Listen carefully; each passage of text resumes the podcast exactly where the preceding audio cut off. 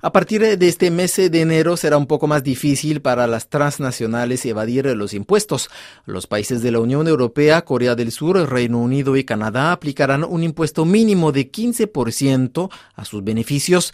Del alcance de este pacto firmado en 2021 habla el economista y catedrático de la Universidad de Valencia en España, Santiago Carbó.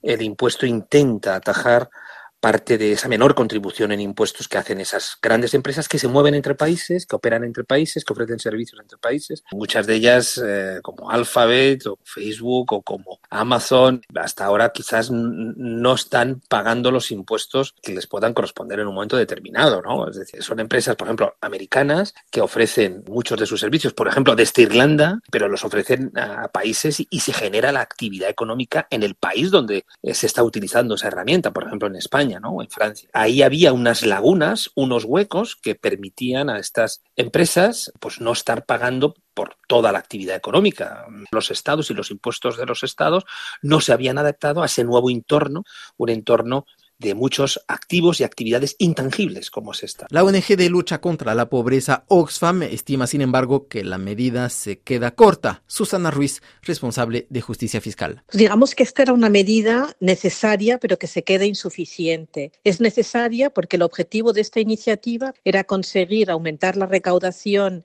eh, sobre el impuesto sobre la renta empresarial, evitar que los países estén compitiendo entre ellos para bajar tasas o ofrecer incentivos eh, tributarios y en realidad lo que hemos hecho es ralentizar parte de este proceso, pero no vamos a conseguir con esta iniciativa frenarlo del todo.